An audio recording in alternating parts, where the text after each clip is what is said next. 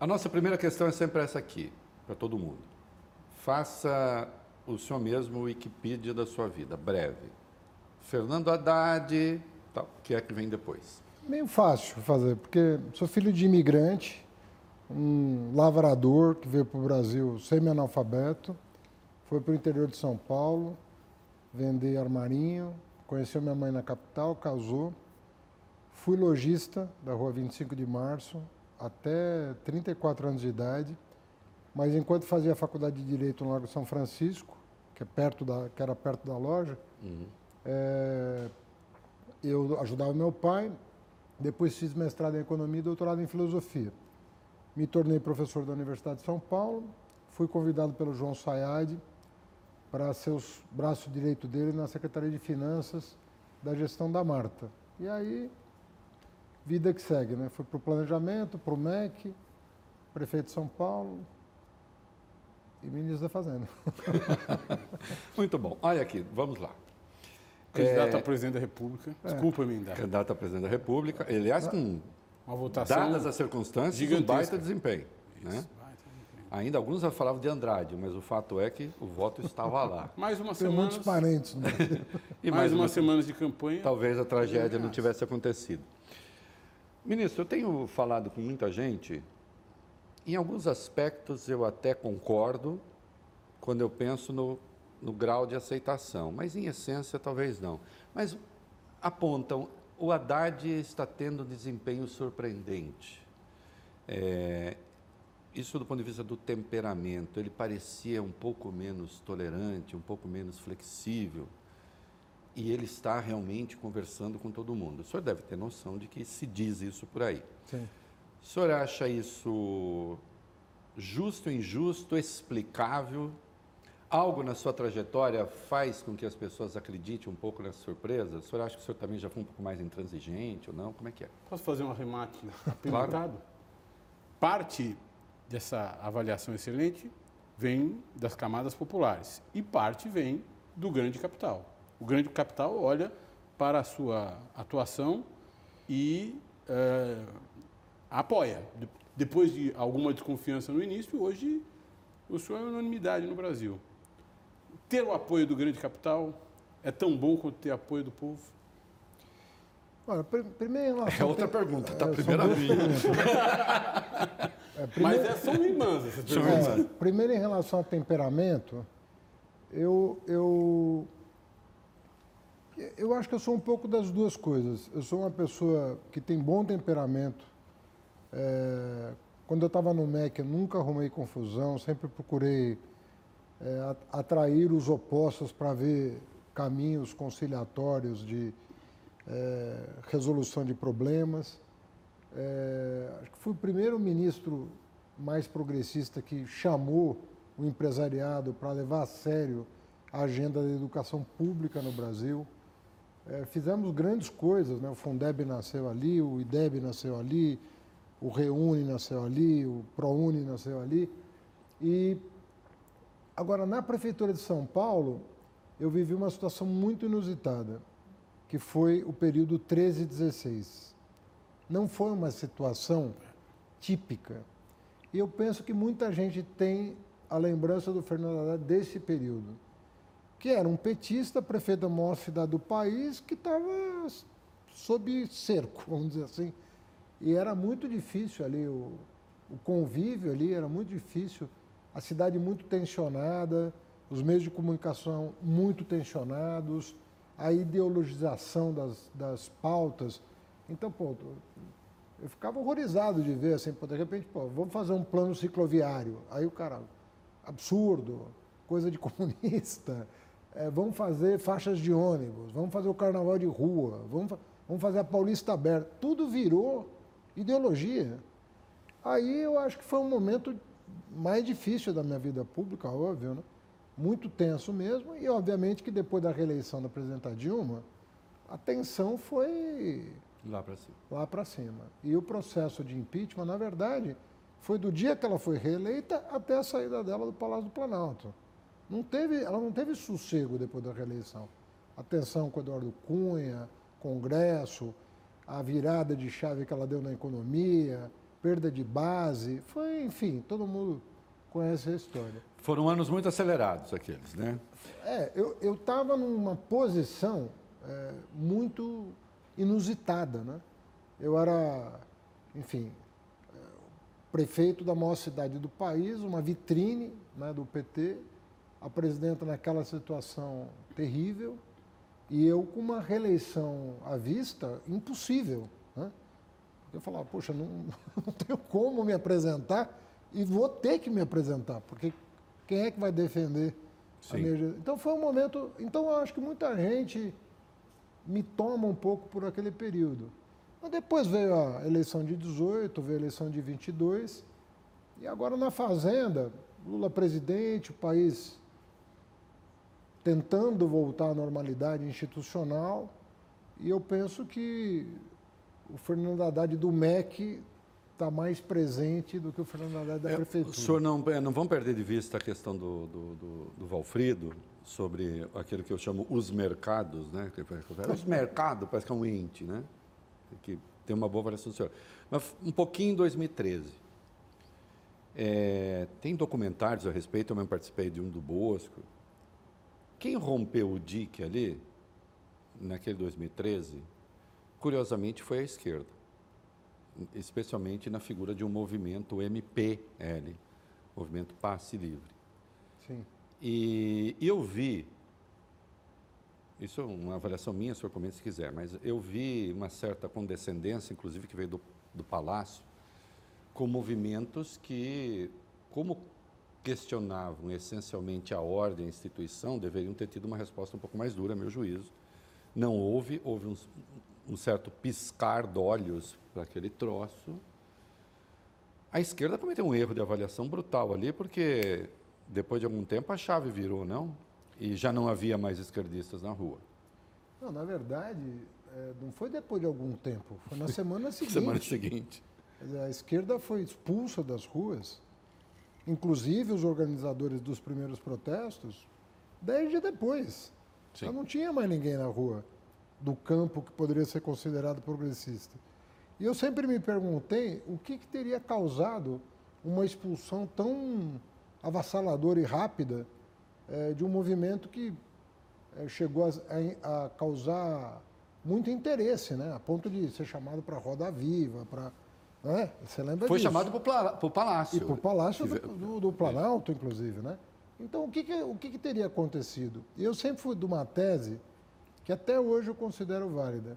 Ali não era o conteúdo, não era, não era o conteúdo da pauta, era a forma. Sim, plasticidade. É, a forma é que, na minha opinião, acolheu uma série de outras reivindicações que cabiam nessa forma, mas é, díspares, né? era uma cacofonia, como se falava à época, né?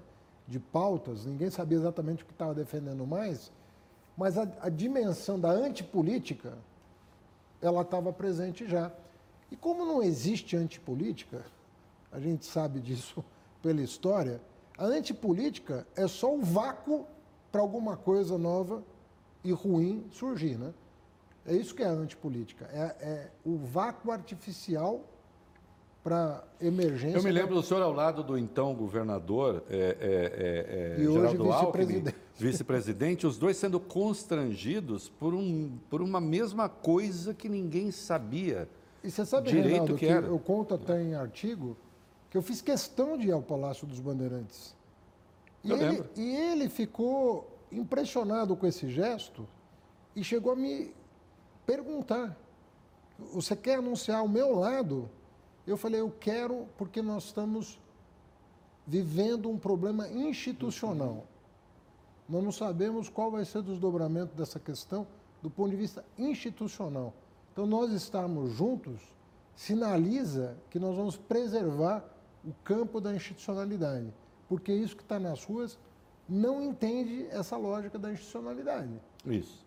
E aí foi quando eu me aproximei do Alckmin pessoalmente, já era conhecido por amigos comuns, uhum. mas a gente se aproxima. É, e, e foi, na minha opinião, um, um ingrediente fundamental para a aproximação dele do presidente Nós encontramos aqui em 2013, naquele ano terrível, a semente do Alckmin vice de Lula depois, Com porque o certeza. senhor participou dessa conversa. Eu diria semente né? de muita coisa, porque hoje Isso. alguns livros que tratam, por exemplo, de um manual clássico de um golpe de Estado inserem eventos como aqueles, cujo, cujo germe a gente não sabe até hoje muito bem qual é, né, que trouxe gente de matizes diferentes para a rua para praticar ah, violência e eventualmente crimes que a gente não, não tinha visto, Até se não, então, né? é, talvez nunca Mas acho que tem uma visto. lição, né? Todo ataque à instituição Não, é- será tem- sempre um e- ataque à instituição isso. democrática, será sempre um ataque contra, Contra a os e progressistas. contra a democracia. e contra a democracia. Eu tenho muito problema com essa questão da antipolítica, porque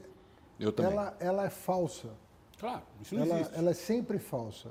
Ela é anti-sala. Como, conforme eu disse, ela cria um vácuo para alguma coisa que é, é, não que é indefensável surgir. No fundo é isso. Uma coisa indefensável surgir. Então, falou em antipolítica, não, não é só a questão da violência, é a questão do, do que ela está preparando, do bote que ela está preparando. E eu vi ali da minha janela, né? É, aquilo brotar e eu falava, isso não vai dar coisa boa. Não, eu via mesmo a época muito mais atritado com o PT, eh, e eu lembro que até colegas de direita conservadores diziam, deixa aí, é a Dilma que está se danando, é o Haddad que está se danando. Eles, bom, primeiro é mentira, é a Dilma, é o Alckmin, é o Haddad e tal. E, e, na verdade, todos estamos nos danando, porque eu não sei o que vem depois. Eu, eu- e até eu tenho um texto dizendo isso, eu sei o que vem depois. Vem alguém dizendo, dá porrada. É, não, não nos esqueçamos, não, mas não nos esqueçamos que naquele mesmo ano, logo em seguida, viriam as leis de combate à corrupção, Isso. com os problemas que elas Nasceram tinham daí. e têm. Logo em seguida, a Lava Jato. A Lava Jato nasceu em 2013. A lei anticorrupção e a lei de leniência, né? quer dizer, a lei do, do- do- da, da delação. Ação premiada, a lei de organização Organização criminosa, criando né, o ambiente. Né? É, vem ali, né, em agosto de 2013. depois o impeachment da presidente Dilma. Mas ficou a sua pergunta lá atrás. é verdade. Os Mas é mercados. que você. Uma, uma coisa curiosa, é, é- também assim, eu sou um- uma pessoa um pouco é, dada a rótulos, sabe?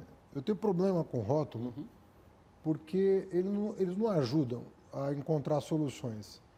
Ah, Um dia eu perguntei para o presidente Lula por que, que ele tinha alguma reserva em convidar economista padrão, né, economista mesmo, para o Ministério da Fazenda. Né?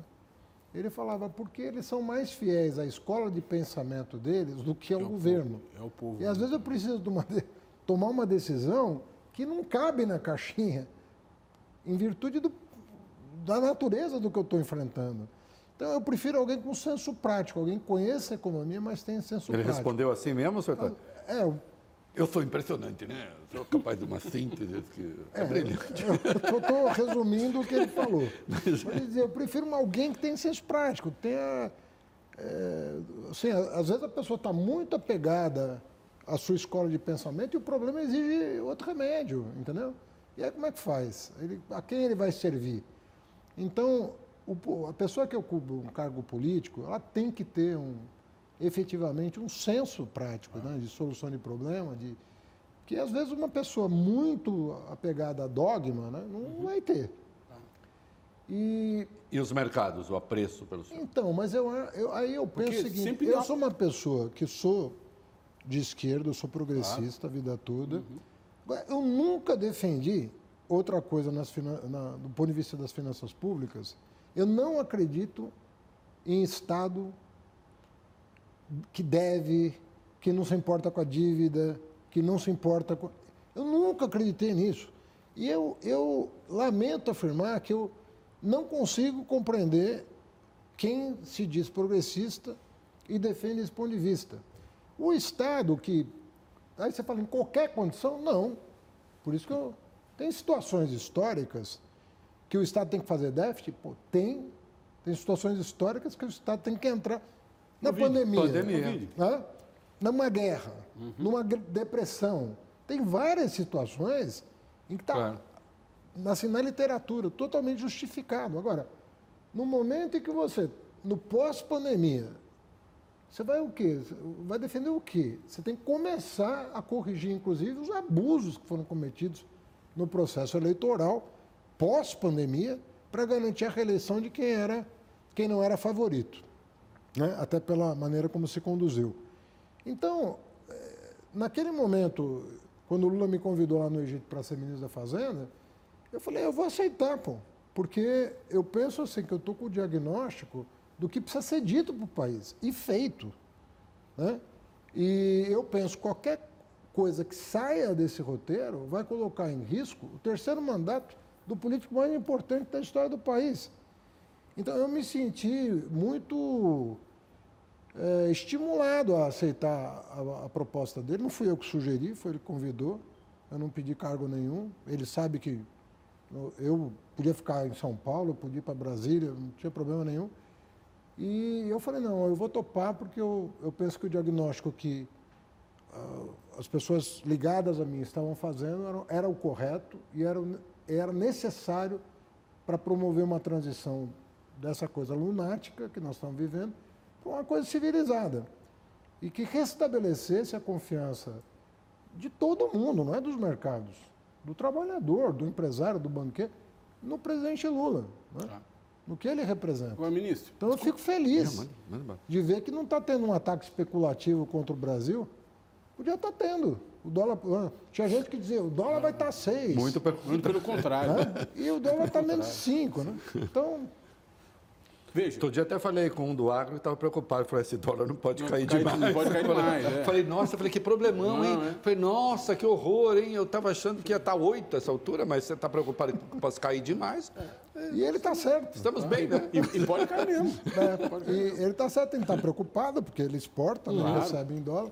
Recebe em real. Não, sei, mas eu estou dizendo, para quem tinha preocupação com o vocês, né? explodir, né? agora a preocupação é reversa. Mas assim, é muito importante para uma, uma figura histórica como o presidente Lula claro está sete meses depois né, da posse em condições de dialogar com a sociedade e escolher um caminho compartilhado é, e, e alvissareiro para o país, próspero. Aliás, fazer essa entrevista sexta-noite, Valfredo, desculpa, uhum. fazer essa entrevista sexta-noite, teve a cerimônia do PAC hoje, é. e o Lula fez ali um discurso que é discurso Pode, pode me xingar, puxa saco, agora virou lulista, virou petista. É, inclusive foi o, o ministro que assinou minha ficha. É, o cara fez discurso estadista. E, e sem medo de nominar, disse: Ó, oh, o Lira está aqui. O Lira está aqui. Ele é nosso adversário desde que o PT nasceu. Né? O Lira nem tinha nascido direito ainda, mas o pai do Lira já era adversário. Né? Só que eu preciso, eu preciso mais eu dele do que ele de mim. Então, para de vaiar. Ele é nosso convidado. É nosso, convidado. convidado. Para de vaiar o, o, o Caiado, ele também é nosso convidado. Até porque ele falou assim, eu vou para Goiás, eu não quero ser vaiado. Até porque ele vai mesmo, vai ter o evento agro. É isso. Lá em Goiás. É, é constrangedor. Estamos no serviço do país. Isso é, isso é coisa de estadista, né? Coisa de, de muambeiro, de bucaneiro. É isso. É. é. isso mesmo. é isso. Mas, ministro, é, é, talvez a gente, com essa pergunta, possa dar ao senhor a oportunidade de explicar. O senhor e a sua equipe conceberam um arcabouço fiscal cuja finalidade é limitar teto de gasto, né? criar um, novos parâmetros de teto de gasto, uh, zerar o déficit no ano que vem e, ao mesmo tempo, uh, permitir que o presidente Lula uh, dê novo sentido, ou um sentido, recobre o sentido de direitos sociais no Brasil que nós não víamos afirmados Sim. desde o impeachment da presidente Dilma.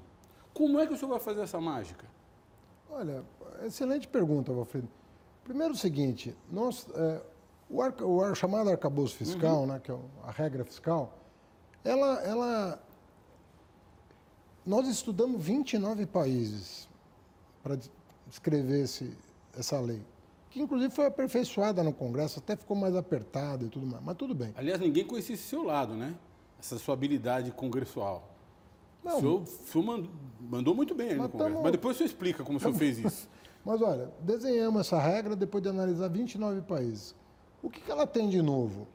Ela tem uma regra de gasto, não é o teto, mas é uma coisa mais, na minha opinião, mais inteligente. Uhum. Porque você congelar por 20 anos despesa pública num país que a população está ah. crescendo não faz Não é sentido. aquele teto, mas ele tem um teto também. Mas ele, mas ele né? tem um teto. É um teto móvel, uhum. é um teto Sim. móvel. Mas é um teto. Então, uhum. tem uma regra de gasto, o que é uma vantagem sobre a antiga LRF, que não tinha isso. Sim. E tem uma coisa que a LRF tinha... LRF, Lei de Responsabilidade Fiscal. Isso. e que foi resgatada, que é a meta de resultado primário. Então nós juntamos as duas coisas. Isso é que deu uma, isso é que comoveu de certa maneira as agências de risco. Quando elas foram ler o que, que a gente tinha escrito e mandado para o Congresso, todo mundo falou, pô, primeiro, isso aqui é novo, não tem em nenhum lugar. E segundo, está aproveitando o melhor das regras existentes. Isso. Então, isso, logo no lançamento, foi aplaudido pelo- pelos mercados, mas também pelo mundo empresarial, fora do Brasil, inclusive, dizendo o seguinte: olha, esses caras estão levando a sério a responsabilidade Responsabilidade fiscal. fiscal. Então, essa é a primeira coisa. Segunda premissa: pô, se eu faço um esforço de arrecadar, eu não vou poder gastar tudo que eu arrecada mais. Vou arrecadar uma, vou gastar uma parte do que eu arrecada mais. Mas se eu fizer esse esforço, eu vou ser recompensado de duas maneiras. Eu vou ter um primário melhor e vou ter um espaço fiscal para resgatar direitos sociais vilipendiados nos últimos anos. Bom, beleza. Bom, tem espaço para recuperar receita? E aí é que está o achado. Nós temos 600 bilhões de renúncia fiscal no orçamento. No orçamento estava 400 e pouco, mas nós descobrimos mais 130 que não estavam registrados na, no anexo do orçamento que prevê as renúncias fiscais. Fizemos uma análise do benefício dessas renúncias e achamos uma série de renúncias inexplicáveis, inclusive frutos de emendas parlamentares mal redigidas, propositalmente ou não, não sei, mas que depois foram levadas para o judiciário, que acabou dando nas instâncias inferiores as interpretações mais ah, absurdas, né?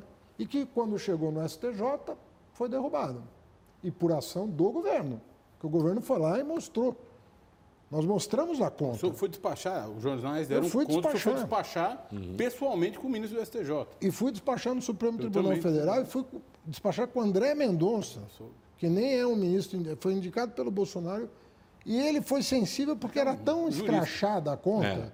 Eu falei, olha o que está acontecendo, doutor. E todo mundo fala, não despacha com o André, ele é bolsonarista. Eu falei, mas querida, como é que ele vai recusar ver essa conta aqui? Não tem como.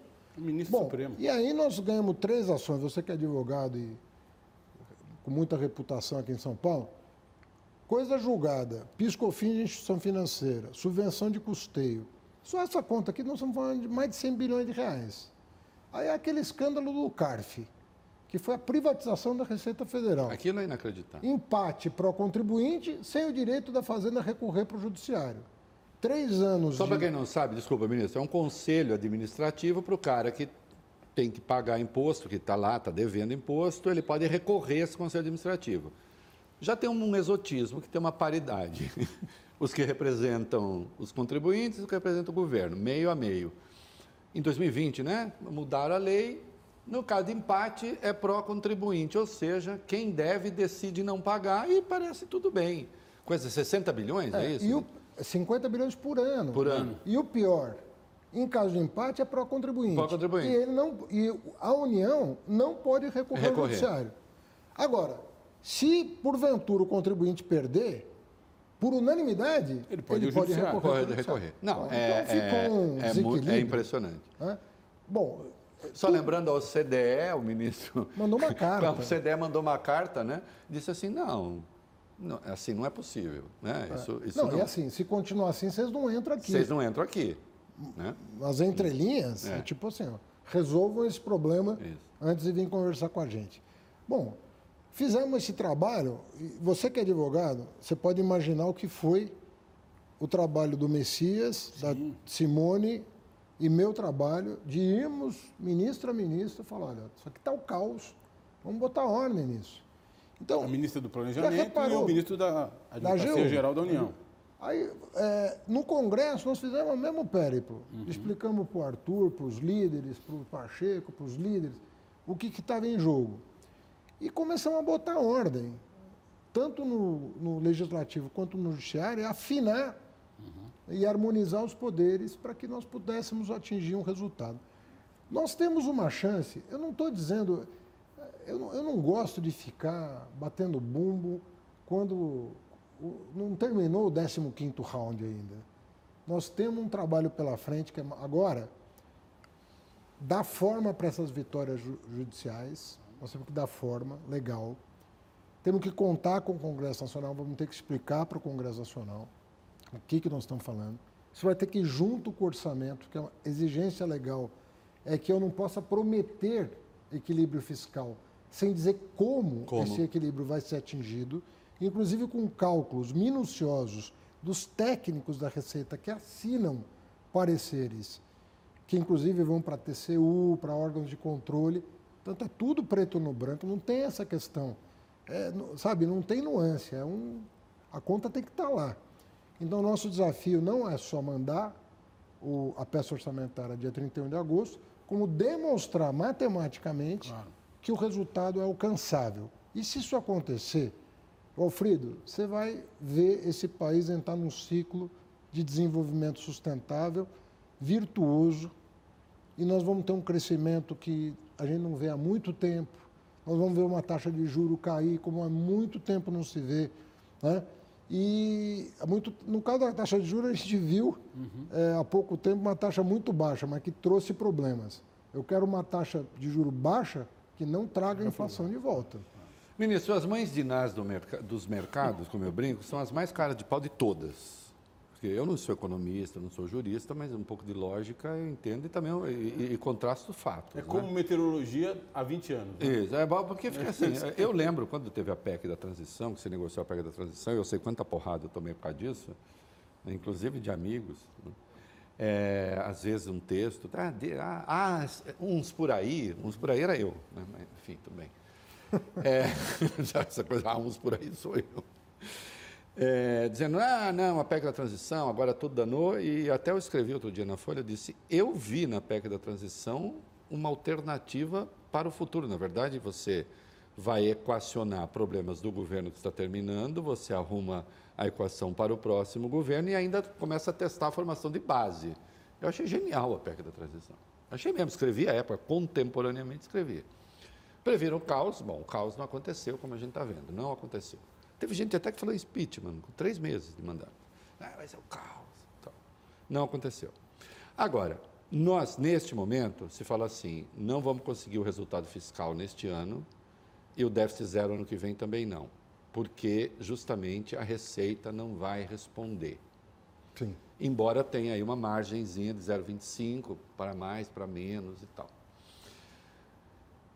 Nós vamos conseguir, tá? Estou aqui junto, nós vamos conseguir o resultado desse ano, ano que vem. Mas caso não consiga, isso é um grande trauma, isso é um grande trauma que desmonta a tese do arcabouço? Então, primeiro assim, eu, dia 12 de janeiro, eh, disse que a gente ia, esse ano, atingir alguma coisa em torno de 1% de déficit, contra a peça orçamentária que dizia que ia ser 2,3%. Eu falei, eu não vou Que deixar isso deixava os editorialistas empolvorosos. É, assim, eu falei, eu não vou nervosos. deixar isso acontecer. É, teve uma briga sobre remuneração, sobre. Eu não vou deixar isso acontecer e eu vou mirar 1% de déficit. É, o pessoal do Tesouro acredita que isso é possível este ano, atingir alguma coisa em torno de 1% de déficit. Muito bem. E o ano que vem, com essas vitórias, que eu não sabia que nós teríamos essas vitórias, mas eu sabia que a chance era grande contra o que as pessoas, o que as pessoas em geral diziam, inclusive os juristas diziam, vão perder. Bom, vão perder deu 9 a 0 no STJ, né? Vão perder isso foi deu 10 a maravilhoso. 1 no STF. Não, não contavam com a qualidade dos advogados do governo. É, e, e com a boa tese, Claro, com a porque boa tese, as é. teses eram boas. E nós tínhamos feito, durante a transição, um mapeamento das nossas possibilidades jurídicas. Porque uma coisa, Valfrido, que ninguém está dando conta, eu, eu até provoco os jornalistas. Falo, ó, vocês precisam fazer uma matéria sobre o que foi a Lei Complementar 160. Vocês precisam fazer uma matéria sobre o que foi a decisão de tirar o ICMS da base Explique de só o que é a Lei Complementar 160 rapidamente para quem está A, a acompanhando. Lei Complementar eh, 160 foi a que introduziu o jabuti, que foi interpretado nos tribunais, no- nos- nas varas e depois nos, nos TJs da vida, e que só no STJ, no STJ que foi derrubado, que fez com que um subsídio à subvenção, uma subvenção ao custeio das empresas, saísse de 39 bilhões por ano para 131 bilhões por ano. Isso que aconteceu. Nós tínhamos essa conta e nós falamos, como é que isso pode ter acontecido debaixo do nariz de todo mundo? Ninguém viu. Aí nós fomos ver a razão disso ter explodido. E vimos que era uma redação torta e que os tribunais estavam acatando. Quando nós fomos expor a tese no STJ, ficou claro para os ministros que aquilo não podia prosperar. Só que já, nós já estamos falando de 300 bilhões a menos de arrecadação de 2017 para cá. Então, só de estancar isso aí, já vai ser um ganho extraordinário para o país, porque é uma coisa que não se justifica. Aí você pega a decisão do Supremo sobre tirar da base de cálculo o ICMS recolhido para fins de piscofins. Essa então é. É outro, outro, uh, outros 100 bilhões de reais de prejuízo por ano. Claro. Aí você pega o CARF, 50 bilhões por ano. Bom, imagina o CARF, que tinha 500 bilhões de contencioso na data da lei que tirou o voto de qualidade, hoje nós temos 1 trilhão, 1 trilhão, 350 bilhões de reais no contencioso. Triplicou o contencioso administrativo porque ninguém mais julga. Claro. Como é que você vai julgar um negócio que se der empate você vai perder tudo que você fiscalizou? Então tem uma montanha de dinheiro lá. Nós vamos receber tudo, mas não Ninguém mais julga e também um bando de gente não paga, Não porque paga. afinal de contas a aposta é que vai dar certo É não isso. pagar. Então, se você somar isso tudo, Claro. é um caminhão de dinheiro. Então, o que eu estou dizendo para as pessoas é o seguinte: eu não estou diminuindo e desprezando o objetivo de atingir a meta fiscal. Agora, eu vou. É, é engraçado o seguinte: se eu propusesse alguma outra coisa, eu ia estar sendo criticado por mirar um déficit o ano que vem. Aí iam falar, pô, o Haddad está mirando meio por cento de déficit. Não é para valer esse governo. Esse governo é responsável. Agora eles estão dizendo, não, ele mirou certo, mas ele não vai conseguir. Bom, a- imprensa tem que escolher uma tese, entendeu? Não dá para você deixar o gestor entre a cruz e a caldeirinha e dizer, você não tem... Qualquer tese que você escolher, você vai levar pau. Qualquer tese eu vou levar a pau. É engraçado que em economia, quem pensa diferente de você é ideólogo. Isso. Né? Já reparou? Opa, claro. Então, eu sou economista. Você é economista. Você pensa diferente de mim? Sou ideólogo. Eu sou técnico. E eu sou técnico. É sempre assim. e pode quando, ser. na verdade, no mundo mais amadurecido, pô, os caras estão debatendo. As pessoas divergem, é normal. Não, nos Estados Unidos estão de- estão debatendo à luz do dia tudo. Se, o- se é o caso de parar, se é o caso de subir, se é o caso de começar a cair. Co- Ficam acompanhando nas minúcias e o debate acontece assim. né?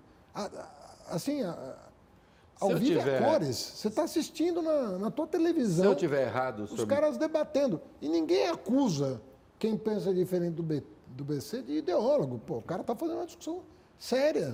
Entendeu? Bem intencionado. Mas se eu estiver errado sobre a, sobre a ponte, eu desconheço. Eu até outro dia procurei para saber se tem alguma coisa parecida com o boletim Focus nos outros países do mundo.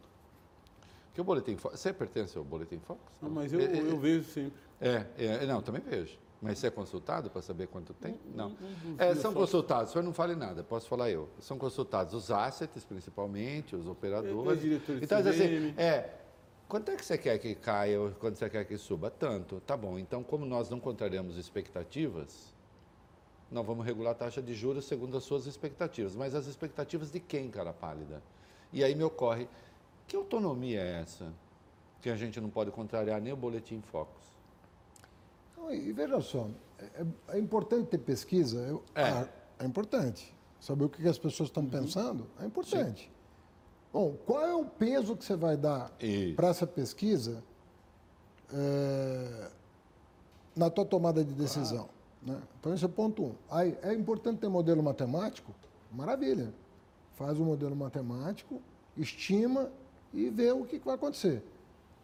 Bom, se o modelo matemático resolvesse o problema, você não precisaria né, dar autonomia para o Banco Central, você daria autonomia para o modelo matemático. Isso. Saiu, né, saiu o número lá, você aplica, você economizaria um dinheirão, né? Que todo o Banco Central custa dinheiro. Então você tem lá, porque tem uma coisa que chama análise. a análise é insubstituível. É um, uma pessoa que faz. Claro. Então ela usa o modelo, ela usa a, macro, a Mas a interpretação é macroeconometria. dela. Hoje tem modelos macroeconométricos sofisticadíssimos. Hoje tem pesquisas sofisticadíssimas. Mas você põe lá nove caras que são analistas e que vão pegar tudo, todo esse conjunto de dados, informações, simulações, projeções, eh, estimações e vão falar, pô, o meu voto é esse, por causa de tais e tais evidências. Pô, se você não tem a análise, você não tem o melhor que o, que um economista pode te oferecer. Então, quando falam mesmo assim, ah, esse cara é Rockstar, esse cara é Dovish, mas em que circunstância o cara é uma coisa ou outra?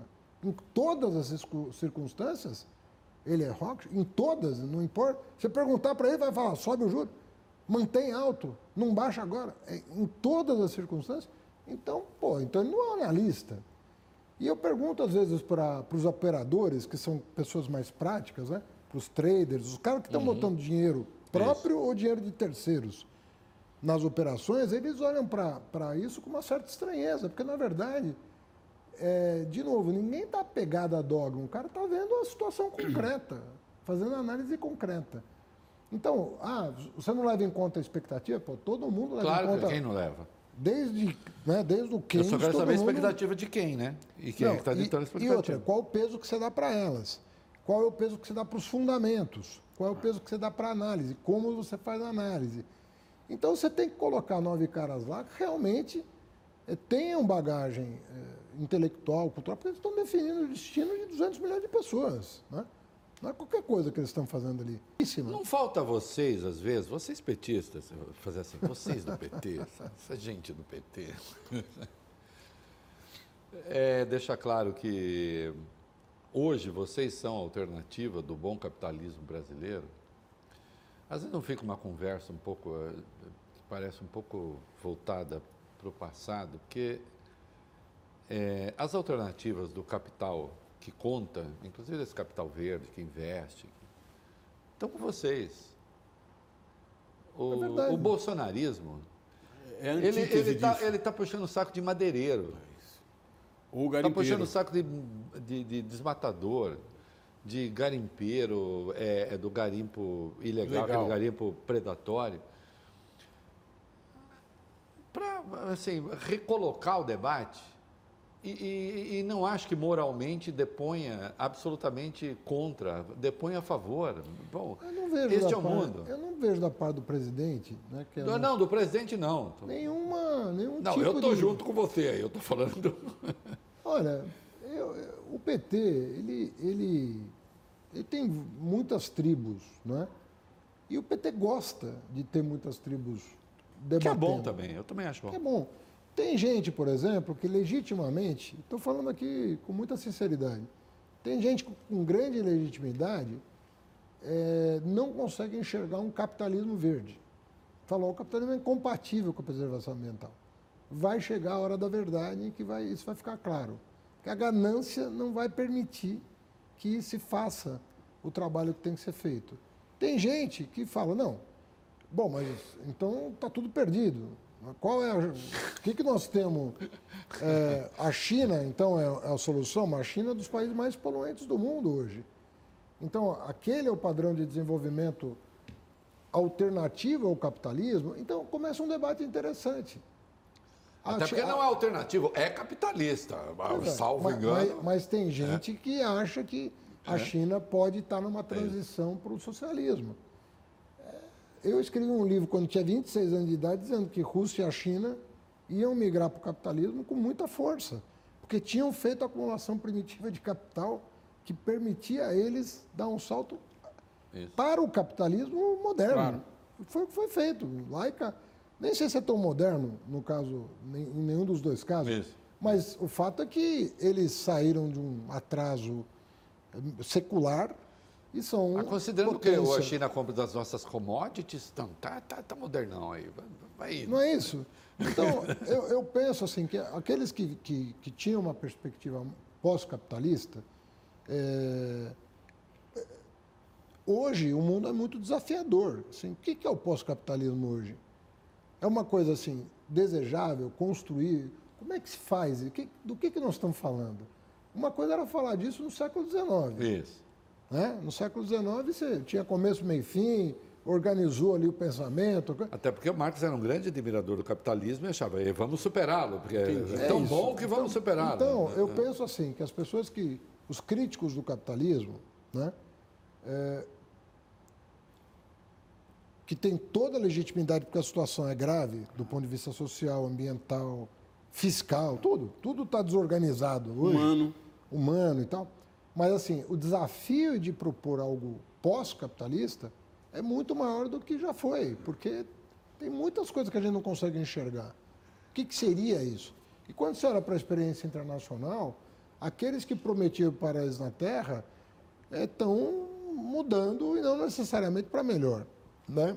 Isso. Agora, e, de qualquer eu- modo, o capitalismo incorporou a crítica também, né? Porque só ele pode fazer isso. Parte do- Pa- é, o capitalismo, parte dos países capitalistas incorporou a crítica. Isso. Aí você tem países desenvolvidos que estão fazendo coisas muito interessantes. Mas assim, eu, eu, não, eu, eu considero é, que é, é muito bom conviver com pessoas críticas. É muito bom conviver com pessoas que abraçam uma utopia, que têm sonhos, que têm vontade de transformar para melhor. Essas pessoas te dão uma, uma vontade de falar, pô, vou tentar por aqui, eu vou tentar por ali. Então é mais enriquecedor. Você está num partido que acredita, mesmo que essa utopia nunca chegue, é, mas que acredita numa transformação mais profunda da sociedade, do que pessoas às vezes, que se acomodam e falam, é assim Até eu mesmo. comecei a achar isso, viu? Porque saiba quem está nos acompanhando, a utopia é de não lugar, né? De atopos, é uma coisa que não tem lugar. Mas tem lugar na, na, na- na aspiração, Sim, na busca, Na busca. Na imaginação. né? na imaginação. E essas coisas todas têm que estar contempladas. E se fosse um O governo... que- conservador, né, que é o oposto disso, né, fala, é isso aqui. Porque tem o reacionário que quer voltar para a Mas você Idade sabe Média. que eu né? acho. Você sabe que eu, saco, eu acho que tem uma sacanagem com a ideia do conservadorismo, o senhor me permite, que é o seguinte. Não, conservador nesse sentido, né? Não- Isso. Não, o, tem o o que bom, fazer. o né? bom conservador é conservador de instituições. Porque eu, eu, eu faço assim. Você vai falar, essa é uma leitura sua. Não, mas é que o conservador não é o reacionário. O reacionário quer fazer Não é o pra trás. Quer pra que é a trás. Idade Média. Ele quer, ele quer para trás. Ah, era maravilhoso. Não, nunca foi maravilhoso, meu filho. Não era maravilhoso. É uma loucura sua. As pessoas estavam se ferrando. O conservador Bom é era aquele... no Império, né? Isso, bom, Ninguém ia para a é, escola, Não tinha o seu próprio não. escravo. Você já viu isso sobre escola? Essas loucuras que a gente... sobre a escola pública, diz assim, bom era no meu tempo. Porque a escola pública, eu estudei a escola pública, era muito boa mesmo. Só que tinha Dois, 70%, é, 30, 60%. Aí você democratiza, ela Reinaldo, ficou ruim. Como é que faz eu- as duas coisas? Quando eu me formei no ensino médio, eu fui ver a estatística. Só 4% dos brasileiros da minha idade tinham se formado comigo. O Haddad, eu vou fazer 62 anos, eu fui monitor em colégio público de física, química e matemática. E eu ainda sei bastantinho dessas coisas. Porque tinha aula de verdade de física, química e matemática. E depois essas coisas foram assim. Só que a escola, só que eu fiz exame de admissão para estudar naquela escola. É isso. Porque não tinha Porque tinha vaga. exame, não tinha vaga Claro.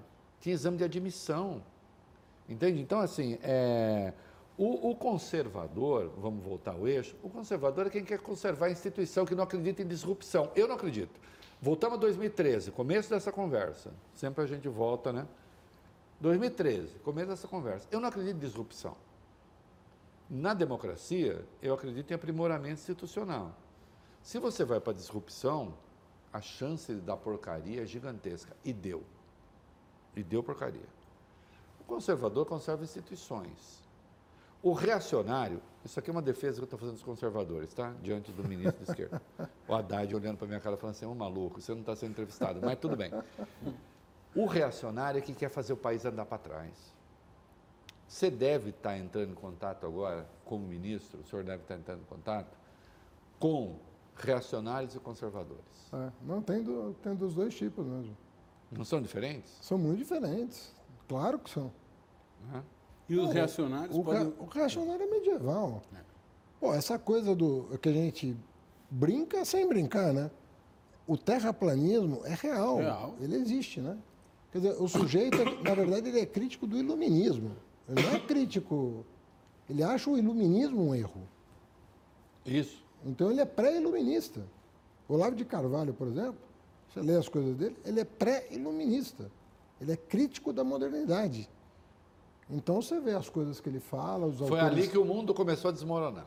Os, é, o- exato. O- o- os autores que ele cita. Quando eu fui dar uma pesquisada nos autores que ele cita, que eu entendi a cabeça dele. É um cara efetivamente medieval. né? E, E aí, eu li todos esses autores, entendi tudo, tudo. e passei a dar expressão para isso daí. que eu- Nós tam- nós estamos chegando ao fim, né? É uma pena, né? É uma pena, assim, mas eu queria usar esse mote, Rei, eh, do conservadorismo, porque nós, nós corremos o risco de ver, eh, não o conservadorismo do, eh, do Tea Party, mas eh, o- os reacionários, a direita alternativa, voltar ao poder nos Estados Unidos. O Trump, com todos os problemas extrema-direita. a direita alternativa, que é tá, a direita é, é- não é nem a extrema direita, é pior. Ela tá, ela, ela, ela é paranoica, Direita é o psicótica. Biden, né? É, o direito é, o- é, e o Biden está fazendo uma- um governo desenvolvimentista comparado em termos de investimento público ao New Deal do Roosevelt. Nem por isso, aliás, isso é alvo de muitas críticas e ele pode, é, os democratas podem perder a eleição para o Trump nos Estados Unidos. Como é que o senhor vê isso e que impacto isso teria no relacionamento entre os Estados Unidos e o Brasil? Um relacionamento que, nessa hipótese, eh, se estabelece ainda no curso do governo Lula. Não, é, você sabe que eu- sou da tese de que quando começou a se falar do fim da história, e era- Fukuyama. e era o mundo neoliberal era o, né, o, o auge da organização né, global e tal. É, eu dizia o seguinte, ó, isso vai dar problema. e vai dar problema porque eles tomaram uma série de medidas é, desregulatórias, sobretudo do- no mercado, nos mercados financeiros. Então, você pegar os anos 90, 80, 90, foi uma onda de desregulamentação financeira que quem olhava para o mercado financeiro via a olho nu as bolhas especulativas surgindo. Surgindo. Eu falava, gente, será que ninguém está olhando para isso? Eu cheguei a escrever, falei, ó, esse negócio vai dar um problema, e quando der um problema, ah, como a esquerda enviuvou do sistema soviético, do, da social-democracia, eh, do nacional-desenvolvimentismo, a esquerda enviuvou. Claro. E nós ficamos nos anos 80 e 90 eh, chorando Como as é que era? Deus está morto, Marx está morto e eu mesmo não estou muito Lambendo bem. as feridas. Lambendo as feridas. Lambendo as feridas. Então, pô, desmoronou a União Soviética. Um terço da população chateada, né? da esquerda chateada. Desmoronou o nacional-desenvolvimentismo sul-americano. Isso. Mo- Outro terço chateado. A, uni- a social-democracia europeia está fazendo água. 100% da esquerda Chateado. chateada. Né?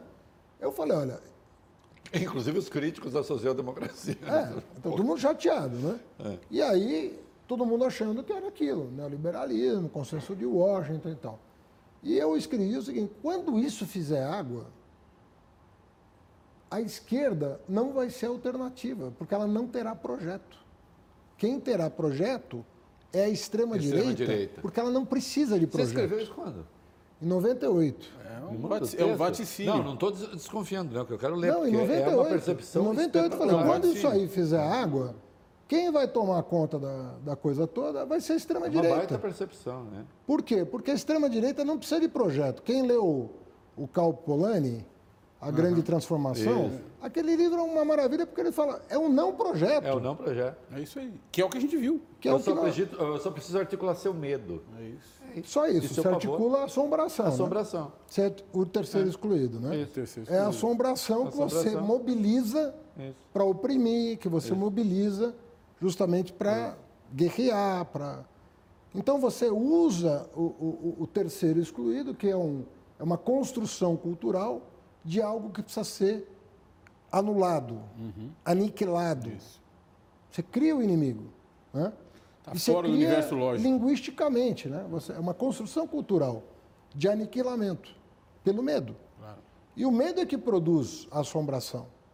O medo é que produz a assombração. Não é a assombração que produz o medo. E que produz os deuses. É uma frase em latim. E que produz. Primus timor fecti primum deum. O primeiro medo fez o primeiro Deus. É isso. Isso Entendeu? é coisa de comunista, né? É coisa de gente, gente inteligente. Né?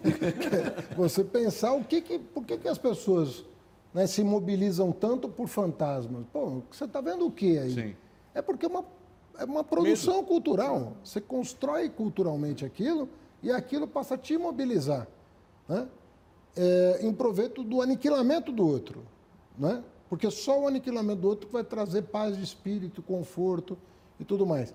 Essa é a lógica do, do, do fascismo, que é o, o, é o corolário da crise do neoliberalismo. Isso. Eu falei, ó, quando vier a, pancada, vai sobrar para a extrema-direita, porque nós estamos lambendo as feridas do que não deu certo, ao invés de estar construindo uma alternativa para aquilo que vai entrar em, eh, em crise, por causa da desregu- re- desregulamentação financeira. Dez anos depois o- veio a crise do Lehman Brothers, quatro anos depois veio, aí veio o Trump, aí veio a.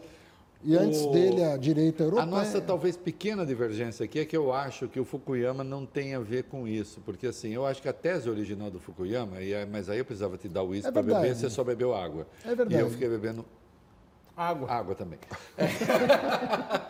É que eu acho que a tese do Fukuyama não tem Era a ver mais com hegeliana a isso. tese Porque assim, dele. é, porque eu acho que o Fukuyama, a tese dele essencialmente não está errada. Foi o que triunfou mesmo. O problema, as consequências políticas são de outra natureza. É. Inclusive explodiram governos democratas. Porque quando explode a bolha, foi em governo democrata que explodiu, né? É, inclusive a bolha do neoliberalismo foi explodir em governo democrata, porque eles também navegaram naquela bolha. E ele está falando Não, o quê? concorrendo para a desregulamentação Con- do concorrendo para mercado. desregulamentação, exatamente. Era, era exatamente aí. Mas isso quase não tem importância, ficou quase incompreensível, mas também tudo bem. No nosso podcast cabe. Sempre. Né? É isso. O Ministro. cara é bom, né? Porra, tô, tô fascinado aqui. É. O... Falaram que ele parece com o Fernando Henrique e tal. Pare... Não, parece. Não, em qualidade, mas pensa qualidade. diferente. Não, e também porque é o seguinte, é, é um intelectual na política. Sim. O intelectual ele tem sempre uma perspectiva, e você sabe que eu vou estar falando de autores aqui, mas ele tem sempre uma perspectiva que tem um grão de pessimismo no fundo, porque, enfim, Claro. né, você vai ser o quê? Uma macaca que fica rindo para o mundo, e o mundo nem sempre corresponde. Mas com o otimismo da ação, né? Que- daquele que vai Conhecida e frase. luta. Exatamente. E o senhor faz isso. Eu estou muito feliz, nós estamos muito felizes de recebê-lo. Obrigado por essa Uma oportunidade. grande honra, ministro. Uma Obrigado, honra nossa. Uma honra nossa ter um ministro que escreve um livro como É esse. mesmo. Bom não é fácil Brasil. não, viu? Eu estou digerindo até agora, tem coisa que eu entendi que eu vou perguntar para ele daqui a pouco. tem a parte segunda que você não vai ver. Ministro, Obrigado. obrigado por essa conversa. A gente sempre termina dando a mão aqui a É três. um, é uma mão tri, é um aperto de mão Para eu tripla. poder falar para o povo se inscrever aqui para a gente. Obrigado, ministro. Obrigado, ministro. Uma honra. Obrigado. Se inscreve no canal, diz que você gostou aí, tá? Se não fizer isso também, tudo bem. também Faça a gente isso. continua do mesmo jeito. Faça É isso. Obrigado. Obrigado. Obrigado.